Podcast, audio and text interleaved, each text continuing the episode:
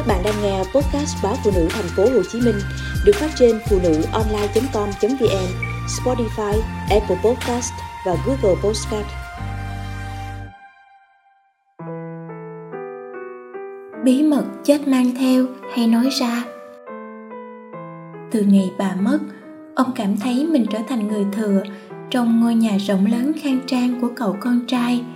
Ông tính sẽ vào Nam ở cùng con gái nhưng cứ dùng dằn mộ bà chưa xanh cỏ mà ông bỏ đi thì coi làm sao được. Nhưng có mấy ai hiểu được nỗi lòng của ông? Ngày ông còn ở trong quân ngũ, một mình bà cán đáng cả gia đình, ba cô con gái lần lượt chào đời trong niềm hy vọng thấp thỏm của nhà nội. Dạo ấy, ông ít về thăm nhà vì sợ phải đối mặt với những lời chỉ chiết nhiếc móc của mẹ về tội sinh con một bề mẹ ông là người phụ nữ sinh ra trong một gia đình gốc Huế và rất khắc khe theo lễ giáo phong kiến. Ở nhà, bà nắm tất cả mọi quyền hành, đối xử phân biệt theo thứ bậc. Biết mẹ cay nghiệt là vậy, nhưng ông vẫn để mặt vợ ngập lặng trong không khí ngột ngạt của gia đình cùng ba đứa con. Khi cô con gái út lên 8 tuổi, mẹ ông lại bắt vợ sinh thêm con để nói giỏi, nhưng ông ít về nhà, nên mãi vợ vẫn chưa có bầu. Thế rồi đột ngột, vợ lên đơn vị thăm ông chỉ một lần duy nhất. Sau lần ấy, vợ ông mang thai và sinh hạ cậu quý tử gia bảo. Có được cậu con trai, gia đình ông như trút được gánh nặng. Mẹ ông vui vẻ hơn với con dâu, vợ chồng ông cũng được phần thoải mái.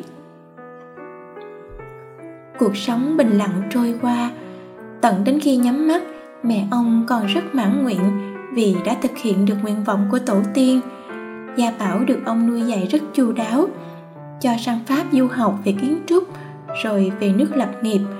Ông cứ ngỡ đời mình thế là viên mãn. Bà đột ngột trở bệnh, nỗi vất vả về vật chất và tinh thần suốt một thời gian dài khiến bà không gượng dậy được sau một trận ốm tưởng như bình thường những ngày cuối cùng trên giường bệnh, được chồng kề cạnh chăm sóc. Nước mắt bà cứ lăn dài trên gương mặt khắc khổ. Ánh mắt đau đáu nhìn ông, nửa van xin, nửa hờn trách. Đến tận ngày cuối cùng, bà mới dám nắm chặt tay ông để trăn trối đôi điều. Những lời bà nói ra như từng mũi kim đâm thẳng vào tim ông. Bà nói, đáng lẽ cái bí mật này sống để già chết mang theo. Nhưng bà sợ không nhắm mắt được vì tội lỗi với họ tộc nhà ông, rằng đứa con trai mà dòng họ nâng niu bấy lâu nay không phải là ruột rà máu mủ của ông. Ngày đó, vì áp lực quá lớn từ mẹ chồng, còn chồng thì thờ ơ lãnh đạm, khiến bà có quyết định táo bạo ấy. Bà phải tìm cho mình một lối thoát, bà đã chọn con đường nguy hiểm, được ăn cả, ngã về không. Đứa con trai ra đời tưởng chừng đã cứu rỗi được phần đời còn lại của bà. Nào ngờ, nó khiến bà sống không thanh thản, cảm giác tội lỗi ấp ủ trong tim, cứ nhức nhối mãi. Ông nghe mà lặng người đi.